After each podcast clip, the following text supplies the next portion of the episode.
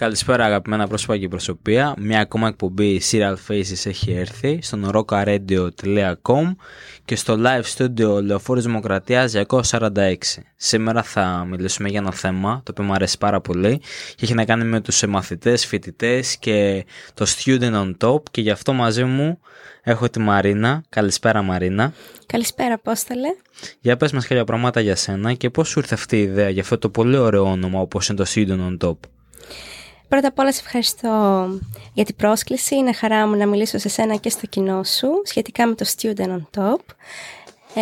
το Student on Top ουσιαστικά είναι μια ιδέα η οποία προέρχεται από τα φοιτητικά μου χρόνια ε, και είναι κάτι το οποίο θα ήθελα πάρα πολύ να υπάρχει όσο εγώ ήμουν φοιτήτρια.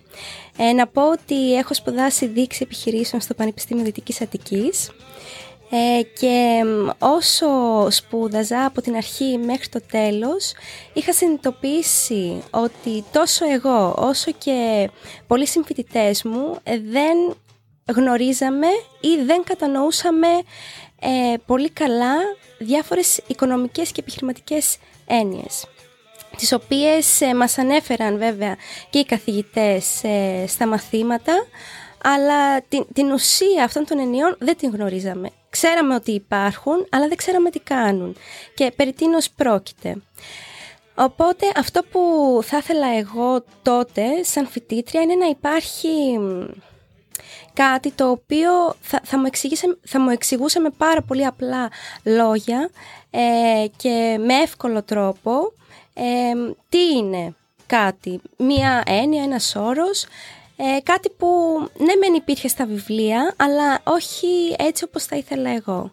Οπότε, ε, αφού τελείωσα τις σπουδές μου και γενικά τελείωσε όλο αυτό το άγχος των μαθημάτων, εξεταστική ε, και όλα τα σχετικά, ε, λέω θέλω να δημιουργήσω κάτι το οποίο θα βοηθήσει ε, φοιτητές δείξει επιχειρήσεων, γιατί αυτό σπούδασα, αυτό γνώριζα.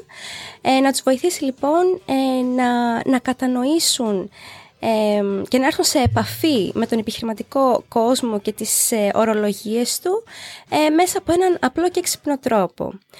Ε, το σύντονο Top αυτό που κάνει, βασικά να πω πρώτα ότι ε, είναι μια σελίδα στο, στο Instagram και μέσα από διάφορα post εξηγώ μέσα σε 5-6 slides ε, μία επιχειρηματική έννοια. Ε, επίσης, ε, το Studio Top δημιουργήθηκε πριν 9 μήνες και έχει ουσιαστικά αυτό, σαν σκοπό να παρέχει χρήσιμες σημειώσεις για, για φοιτητές δίκηση επιχειρήσεων μέσα από εικόνες και σύντομα κείμενα. Πολύ ωραίο. εντωμεταξύ, συνήθως πολλές ωραίες ιδέες έρχονται στην επιφάνεια όταν βρίσκεις ένα κενό εσύ ίδια από την καθημερινότητά σου που αντιμετωπίζεις και έτσι δημιουργείς μια ευκαιρία για τους άλλους που θέλουν να ακολουθήσουν τα ίδια βήματα με σένα στη σχολή σου και σκέφτεσαι γενικότερα το student top να είναι μόνο για διοίκηση επιχειρήσεων ή μακροπρόθεσμα να μπει και σε άλλες σχολές όπως π.χ. ιατρική, όπως για παράδειγμα ε, φυσική, μαθηματικά και διάφορες άλλες σχολές, δηλαδή να υπάρχει μια γενικότερη κοινότητα. Πώς το έχεις φανταστεί; Ε, για αρχή ε, το είχα σκεφτεί μόνο για φοιτητές διοίκησης επιχειρήσεων, ε, αλλά σαν κόνσεπτ πιστεύω θα λειτουργούσε πολύ καλά και αποτελεσματικά και για άλλους κλάδους και για άλλες σχολές. Αρκεί βέβαια ε, αυτός ή η ομάδα που θα είναι πίσω από αυτό το κόνσεπτ να είναι ανάλογα με το κλάδο που θέλει να, να ασχοληθεί. Δηλαδή δεν μπορώ εγώ να, να γράψω, να δημιουργήσω posts για, για μια ξέρω σχολή ιατρική σε καμία περίπτωση. Κάνω αυτό που, που γνωρίζω και αυτό που έχω σπουδάσει και με το οποίο έχω ασχοληθεί τόσο καιρό. Αλλά ναι, σαν concept πιστεύω θα, θα λειτουργούσε πάρα πολύ και θα βοηθούσε πάρα πολύ κόσμο. Σίγουρα, ναι. Εσύ δίνεις αρχικά την, ε, την αρχή με την διοίκηση αλλά βρίσκεις αργότερα και μια κοινότητα άλλους φοιτητές που μπορεί να θέλουν να σε ακολουθήσουν σε αυτό το μονοπατι και να μπορέσουν να βάλουν τη δικό τους, το δικό τους know-how για τη δικιά τους σχολή που έχουν περάσει, όπως αντίστοιχα εγώ θα μπορούσα να βάλω π.χ. για τα οικονομικά που έχω Ε, και αντίστοιχα πέρα από το Instagram σκέφτεσαι να το κάνεις κιόλας και σαν site ή σαν νομικό πρόσωπο αργότερα να έχει μια οντότητα, δηλαδή σαν μη κερδοσκοπική επιχείρηση Πώς το έχεις σκεφτεί δηλαδή στο μυαλό σου αργότερα Ναι. να το κάνεις για να μπορέσει να υπάρχει και μεγαλύτερη έκταση κιόλας Ναι, αυτό; ναι. Ε, πρώτα να πω ότι ξεκίνησε μ, σαν μια απλή ιδέα. Ε, την είχα μόνη μου, το δημιούργησα μόνη μου. Ε, οπότε κάθε post που μέχρι τώρα έχει δημιουργηθεί το έχω κάνει εγώ. Αργότερα θα ήθελα πάρα πολύ να δημιουργήσω μια ομάδα ε, η οποία θα, μ, θα δημιουργεί post και θα επεκταθεί, θα κάνει και κάτι διαφορετικό. Ε, οπότε θα ήθελα όσο περνάει ο καιρός σιγά σιγά και σταδιακά να, να αρχίσει όλο αυτό να μεγαλώνει και να ασχολούνται στο δυνατόν περισσότερα άτομα και να βγαίνουν καινούριες ιδέες. Σίγουρα, πολύ σημαντικό αυτό το κομμάτι, εννοείται. Και πώς βλέπεις κιόλας το Student on Top να βοηθάει την κοινότητα γενικότερα των φοιτητών αργότερα. Δηλαδή, σίγουρα το να μπορέσεις να εξηγήσεις με έναν ωραίο τρόπο και εύκολο μια έννοια είναι πολύ ευχάριστο. Αλλά βλέπεις και κάποια άλλη οντότητα ή υπηρεσία του Student on Top για τους φοιτητές. Σίγουρα θα ήθελα να υπάρχει κάτι που θα συνέδε τους ε, φοιτητές με την αγορά εργασίας και που θα τους βοηθούσε να, ε, να καταρτιστούν, να, να αποκτήσουν πολλά skills ε, και ικανότητες πάνω σε αυτό που έχουν ε, σπουδάσει έτσι ώστε να είναι ακόμα πιο έτοιμοι να, να μπουν στην αγορά εργασίας. Μ' αρέσει που γενικότερα θες να βρεις έναν τρόπο να συνδέσεις την αγορά εργασίας με, την, ε, με το να τελειώσει ένας φοιτητής σπουδές του και να έχει μια πιο ολοκληρωμένη κατάρτιση. Απλώς πάμε και ένα βήμα πίσω όταν είμαστε δευτεροβάθμια εκπαίδευση που όλοι έχουμε περάσει από μαθητές. Ποια είναι κατά τη δικιά σου άποψη η καλύτερη μετάβαση ή πιο ποιοτική βασικά στο κομμάτι δευτεροβάθμιας με τριτοβάθμιας εκπαίδευσης; Η καλύτερη μετάβαση θα ήταν εκείνη η οποία δεν θα είχε πίεση, δεν θα ασκούσε πίεση στους μαθητές και που δεν θα τους περιόρισε ούτε σε χρόνο, ούτε σε επιλογές. Ε, Ναι. Πρέπει οι μαθητές, επειδή βρίσκονται σε μια ευαίσθητη ηλικία, ε, να, να, να έχουν υποστήριξη και όχι πίεση. Πολλοί πιστεύουν ότι πιέζοντάς τους ε, θα, θα βρουν αυτό που θέλουν να ψάξουν, αλλά δεν είναι αυτή η πραγματικότητα. Μπορεί βέβαια μερικοί να ξέρουν από νωρίς τι θέλουν να κάνουν. Άλλοι όμως ε, δεν έχουν ακόμα ιδέα γιατί δεν έχουν ανακαλύψει ακόμα τον εαυτό τους και τις δυνατότητές τους. Οπότε θα ήταν ιδανικό ε, να μην τους περιορίζει τίποτα. Δεν γίνεται να λες σε έναν μαθητή, ξέρεις τι, μέσα σε 9 μήνες πρέπει να αποφασίσεις ε, ποια κατεύθυνση θα θες να δώσεις και σε τι σχολές θέλεις να μπεις. Γιατί ξέρουμε πολύ καλά ότι δεν είναι σίγουρο αν μετά από τρία ή τέσσερα χρόνια αυτοί οι μαθητές που πλέον θα έχουν γίνει φοιτητές θα αγαπάνε αυτό που θα σπουδάζουν. Μπορεί να τύχει ε, να περάσουν σε μια σχολή η οποία δεν τους ταιριάζει, δεν έχει να τους προσφέρει τίποτα και ό,τι προσπαθούσαν όλο αυτό το καιρό ε, να πάει χαμένο.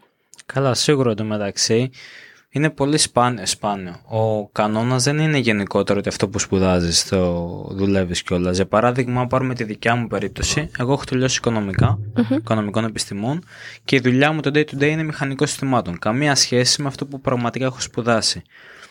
Είναι πολύ δύσκολο να μην αλλάξει το μυαλό σου το τι μπορεί να θες να κάνεις.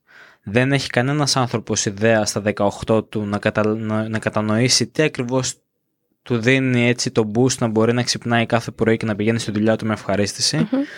Κανείς δεν το έχει ανακαλύψει. Εγώ με 30 χρόνων ακόμα και δεν το έχω βρει. Πόσο για παράδειγμα ένας ο οποίος είναι 18 χρονών και έχει, στο, έχει έναν περίγυρο που τον πιέζει και του λέει γίνε γιατρός, γίνε φαρμακοποιός, γίνε δικηγόρος, γίνε στρατιωτικές σχολές, γίνε Ναι.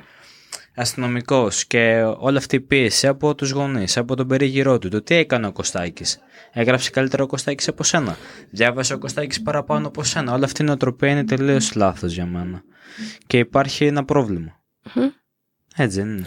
Ακριβώς. Είναι έτσι ακριβώς όπως το λες. Ε, μ, το γεγονός ότι οι- μας συγκρίνουν, ακόμα και οι ίδιοι οι γονείς ή οι καθηγητές, ε, μας λένε, ξέρεις τι, πρέπει να γράψεις τόσο γιατί ο τάδε, το παιδί του τάδε έγραψε περισσότερο και αυτός είναι σίγουρο ότι θα περάσει. Με σένα τι θα γίνει; αυτό είναι πάρα πολύ λάθος γιατί εκεί χτυπάς στη, στη ψυχολογία του άλλου και στην αυτοεκτίμηση που έχει για τον εαυτό του. τώρα όσον αφορά το άλλο που είπες, εννοείται πως πάρα πολλοί άνθρωποι ε, δεν ξέρουν ακόμα και σε μεγαλύτερη ηλικία τι θέλουν να κάνουν και ασχολούνται με κάτι επαγγελματικά μόνο και μόνο για να βγάλουν τα χρήματα τα οποία είναι απαραίτητα για να ζήσουν.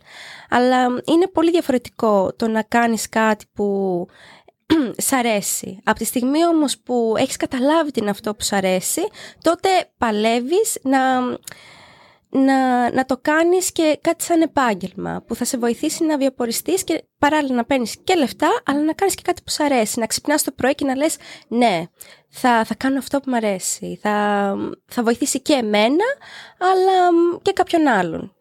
Ακριβώς. Είναι δύσκολο να το βρεις, αλλά άμα το ανακαλύψεις, το καταλάβεις την πρώτη Και είναι τόσο λάθος γενικότερα να έχουμε τις πανελίνε ως κάτι το οποίο είναι ε, τελειωτικό. Δηλαδή ότι άμα δεν γράψεις πανελίνε δεν θα κάνεις τίποτα. Αυτό δεν ισχύει. Δεν ισχύει καθόλου και μακάρι να το ήξερα κι εγώ αυτό. Ε, δεν μου είχε πει κάποιος ότι ξέρεις τι, δεν πειράζει. Ε, αν δεν περάσεις κάπου, υπάρχουν και άλλες επιλογές. Ε, εγώ σε αυτή την ηλικία, δηλαδή στην ηλικία του Λυκείου, ε, ήξερα ότι οι Πανελλαδικές είναι μονόδρομος. Θα περάσει πρώτη Λυκείου, θα περάσει Δευτέρα Λυκείου και μετά στη Τρίτη έχεις 9 μήνες να προετοιμαστείς ε, για πανελλαδικές. Ήμουνα full focus σε αυτό γιατί κανείς δεν μου έχει μάθει ότι μπορώ τα, τα λεφτά π.χ. που δίνω στο φροντιστήριο αντί να τα δώσω εκεί πέρα να τα δώσω σε μια σχολή η οποία θα είναι full στοχευμένη για μένα ε, και θα έκανα κάτι που θα μ' άρεσε εκεί πέρα. Δεν θα περίμενα να, ε, να βγουν τα αποτελέσματα και να μου πούν, ξέρεις τι, εκεί μπορείς να περάσεις και άμα θες. Ε, οπότε ναι. Μεγάλο πρόβλημα αυτό γενικότερα. Ναι. Όλοι το έχουμε ζήσει με τις ε, Πανελλήνιες ότι στο παρουσιάζουν σαν να είναι και καλά κάτι τελειωτικό, ότι δεν υπάρχει αύριο μετά τις Πανελλήνιες. Είναι η πραγματικότητα είναι ότι πολλοί άνθρωποι έχουν καταφέρει τόσο πολλά στη ζωή τους γιατί έχουν προσπαθήσει, δεν έχουν περιοριστεί στο και καλά ότι είναι αυτό το οποίο τους έβγαλε ένα μηχανογραφικό, ένα απλό το οποίο έπρεπε να γράψουν και να δώσουν προτεραιότητα σε μερικές επιλογές που μπορεί να έχουν στο μυαλό τους. Η αλήθεια είναι ότι πολλοί άνθρωποι έχουν αλλάξει 180 μοίρες στην ε, καριέρα τους. Ναι. Εντάξει. Και στο τέλος της ημέρας δεν είσαι αυτό το οποίο ουσιαστικά σπουδάζεις, προφανώς. Όχι, δεν είσαι 100% αυτό που σπουδάζεις, γιατί ε, όλοι έχουμε πολλά ταλέντα και πολλά ενδιαφέροντα και ανάλογα με αυτά προσδιοριζόμαστε κιόλας. Δεν είναι ότι επειδή θα, θα, είμαι, θα έχω σπουδάσει οικονομικά, είμαι ξεκάθαρη οικονομολόγος, μπορώ να συνδυάσω τα οικονομικά με κάτι άλλο. Εννοείται. Αυτό. Ειδικά και όλα στην εποχή που ζούμε, που τόσα τεχνολογικά εργαλεία έχουν μπει στην, στην καθημερινότητά μας, συνήθως οι δουλειές που κάνουμε βρίσκουμε και έναν τρόπο να τις ενδιάζουμε με κάποιο εργαλείο. Άρα τα εργαλεία αυτά κάνουν και τη ζωή μας λίγο πιο εύκολη. Ναι, σίγουρα. Μας βοηθάνε και μας εμπνέουν και μας δίνουν διάφορα ερεθίσματα και μας βοηθάνε να καινοτομήσουμε. Να δημιουργήσουμε συνδυασμούς που δεν υπήρχαν ή που δεν είχαμε σκεφτεί κι εμείς παλαιότερα με αποτέλεσμα να, να γεννιέται κάτι καινούριο το οποίο θα προσδίδει αξία τόσο σε εμάς όσο και σε άλλους ανθρώπους. Και έτσι σαν ε, φοιτήτρια που ήσουν ποιο ήταν αυτό που σου έκανε θετική εντύπωση στην ε, διοίκηση επιχειρήσεων και τι σου έκανε αρνητική εντύπωση; Αρνητική εντύπωση μου έκανε το γεγονός ότι πολλοί φοιτητές, συμφοιτητές δεν είχαν ιδέα ε, το τι πάνε να σπουδάσουν. Ε, σε διάφορες συζητήσεις που έκανα, στα διαλύματα, στο φαγητό, μέσα στη τάξη, ε, παρατηρούσα στα λεγόμενά τους ότι έρχονται σχολή μόνο για να έρθουν. Δεν ήξεραν τι σπούδαζαν. Δεν ήξεραν που είχαν μπει και εδώ ταιριάζει αυτό που είχαμε πει προηγουμένως, ότι πολλά παιδιά δεν ξέρουν αν αυτό που πάνε να σπουδάσουν θα τους αρέσει κιόλας μετά από λίγο καιρό. Ε, βέβαια υπήρχαν και οι περιπτώσεις που πολλά παιδιά είχαν μπει στοχευμένα εκεί που είχαν πει και τους άρεσε αυτό. Ε, αλλά με τους υπόλοιπους δεν είναι ότι ήταν αρνητική εντύπωση, απλά ήταν και λίγο σε φάση... Τώρα κρίμα γιατί αυτός να είναι εδώ πέρα αν δεν του αρέσει αυτό που κάνει αντί να να ασχοληθεί απευθείας με αυτό που θέλει. Ε, υπήρχαν παιδιά τα οποία μιλούσαν, ξέρω εγώ, ειδικά τα αγόρια, ε, μιλούσαν πολύ για τα αμάξια ε, και πώς φτιάχνονται και μάρκες και ποια είναι τα καλύτερα. Ε, θα μπορούσαν, ξέρω εγώ, να, να ασχοληθούν με... Μηχανική αυτό. Ακριβώς, ναι. Όμως φαίνεται ότι κάποιος άλλος τους είχε πείσει ότι όχι, δεν θα κάνεις αυτό. Ε, θα πας να σπουδάσεις σε διοίκηση επιχειρήσεων. Γιατί μπορεί αύριο μεθαύριο να ανοίξεις μια επιχείρηση με αυτό. Δεν είναι όμως όλοι κατάλληλοι για τα πάντα. Καλά, σίγουρα δεν είναι κατάλληλοι για τα πάντα και προφανώς κιόλα το να σπουδάζει διοίκηση επιχειρήσεων δεν σημαίνει ότι κάνεις και τη δική σου επιχείρηση. Ναι. Επιπρόσθετα, ναι, αυτός είναι και ο κανόνας που είπες πριν. Mm-hmm. Όσοι μπαίνουν στις σχολές, αν δεν είναι ιατρική ή κάτι άλλο το οποίο καταλαβαίνεις 100% ότι βγαίνεις, δεν έχουν ιδέα. Ακόμα και σε μένα στα οικονομικά, όταν είναι τόσο γενικός όρος οικονομικών mm-hmm. επιστημών, οι οικονομικές επιστήμες έχουν 500 παρακλάδια από κάτω. Δεν μπορείς να καταλήξεις σε ποιο πράγμα μπορεί να είσαι ε, αντικειμενικά καλός και να όχι αντικειμενικά, υποκειμενικά καλός βασικά, να σ' αρέσει πάρα πολύ εσένα και να το εξελίξεις. Μαθαίνουν γενικότερες γνώσεις, πιο σφαιρικές για ένα αντικείμενο το οποίο είναι τόσο χαόδες και στο τέλος ε, μπορείς να εξειδικευτείς τόσο πολύ σε κατι και να γίνεις καλός. Οπότε ναι, αυτός είναι και ο κανόνας. Δεν γνωρίζουν, μπαίνουν σε μια σχολή και δεν έχουν ιδέα τι θα βγουν από εκεί. ναι. Σε πανελλαδικό επίπεδο. Ναι. Αυτό είναι ένα πρόβλημα το οποίο δεν ξέρω κατά πόσο πώς μπορεί να αλλάξει ή τι θα μπορούσε να γίνει ως ε, να υπάρξει ως μια δραστηριότητα από το σχολείο ακόμα που να μπορέσει να σε κατευθύνει κάπως σε κάτι που σε ενδιαφέρει περισσότερο. Τι πιστεύεις; Είναι αυτές οι προσπάθειες που κάνουν πολλά σχολεία και όχι μόνο όσον αφορά τον επαγγελματικό προσανατολισμό. Ε, εκεί πέρα μερικά παιδιά όντως ε, προσανατολίζονται ακριβώς ε, το τι, στο τι θέλουν να κάνουν και τι τους αρέσει και τους βοηθάει. Σε άλλους ε, δεν λειτουργεί τόσο γιατί ακόμα δεν είναι έτοιμοι γι' αυτό. Ακριβώς. Εντάξει, ο επαγγελματικός προσανατολισμός είναι ένα αντικείμενο που στην Ελλάδα είναι λίγο Δεν γνωρίζουμε ακριβώς πώς να το εντάξουμε και στα σχολεία και υπάρχει προσπάθεια και από άλλους οργανισμούς να μπορέσουν να κάνουν κάτι αντίστοιχο αλλά ακόμα ο λόγος που υπάρχει τόσο τόση μικρή επιτυχία στο ότι αυτοί που τελειώνουν μια σχολή βρίσκονται κιόλας και σε αντίστοιχες θέσεις εργασίας είναι πάρα πολύ μικρή στην Ελλάδα. Mm-hmm. Δυστυχώς αυτή είναι η πραγματικότητα. Ωραία, εντάξει, είπαμε τα αρνητικά γενικότερα, αλλά και ποια ήταν και η δικιά σου όψη στο κομμάτι της θετικής εντύπωσης, δηλαδή που σου έκανε; Ε, θετική εντύπωση μου έκανε το γεγονός ότι υπήρχαν μερικοί καθηγητές οι οποίοι προσπαθούσαν πάρα πολύ και με πολύ ωραίο τρόπο ε, να κάνουν τους φοιτητές να σκέφτονται σαν επιχειρηματίες. Ε, μέσα από διάφορα ε, μαθήματα και ομαδικές εργασίες οι οποίες οθούσαν τους φοιτητές ε, μέσα στον επιχειρηματικό κόσμο, ε, μέσα από εργασίες που έλεγε ο καθηγητής ότι θα φτιάξετε ένα business plan για μια επιχείρηση ε, με αυτά και αυτά τα χαρακτηριστικά και έτσι ε, μέσα από αυτή τη διαδικασία οι μαθητές, οι φοιτητές καταλάβαιναν όλο και περισσότερο το σκοπό των σπουδών τους. Ότι μπαίνεις σε αυτό το τμήμα ε, για να βγεις αύριο μεθαύριο ε, ένας ε, επιχειρηματίας, ένας ε, ειδικός που μπορεί να δημιουργεί πολλά πράγματα και να είναι ουσιαστικά συνδετικός κρίκος. Γιατί πιστεύω αυτός είναι ο ρόλος του επιχειρηματία, να είναι ένας συνδετικός κρίκος και να συνδέει πολύ σωστά και ωραία δύο μεριές.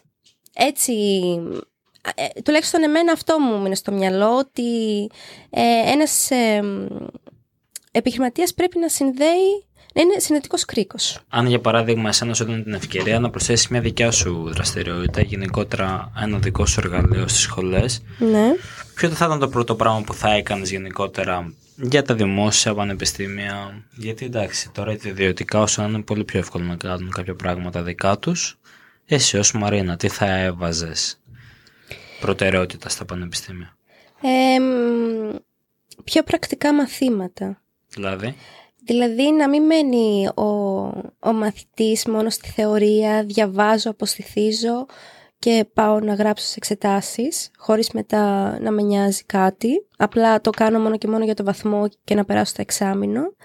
Ε, πιο πρακτικά μαθήματα τα οποία ε, θα, ο φοιτητής θα μπορούσε να αλληλεπιδράσει με αυτά ε, και να, να έχει την ευκαιρία να έχει τη δικιά του πραγματική άποψη όμως, όχι αυτή που διαβάζει μέσα στα βιβλία, να έχει τη δικιά του άποψη μέσα από τη δικιά του εμπειρία. Ο φοιτητής να μπορέσει γενικότερα να δυναμώσει τη δικιά του κριτική σκέψη. Ναι, και αυτό θα γίνει μέσα από αυτό που είπα πριν, μέσα από τη δικιά του εμπειρία. Είναι πιο εύκολο να απαντήσεις κάτι με βάση την εμπειρία σου σε κάτι παρά να το διαβάσεις κάπου και να το αποστηθήσεις. Και μετά τη διαδρομή σου γενικότερα έτσι όπως είναι τα πράγματα σήμερα και όντας η δημιουργός του Student on Top, ποιο είναι το δικό σου quote έτσι, για έναν φοιτητή που μπορεί να σε ακούει αυτή τη στιγμή; Study smart, not hard. και αυτό μπορεί να το κάνει μέσα από το Student on Top. Τέλεια. Μέχρι την επόμενη φορά, επομένως, διαβάστε με τρόπο και όχι με κόπο. Και ας πέσουν τα προσωπικά.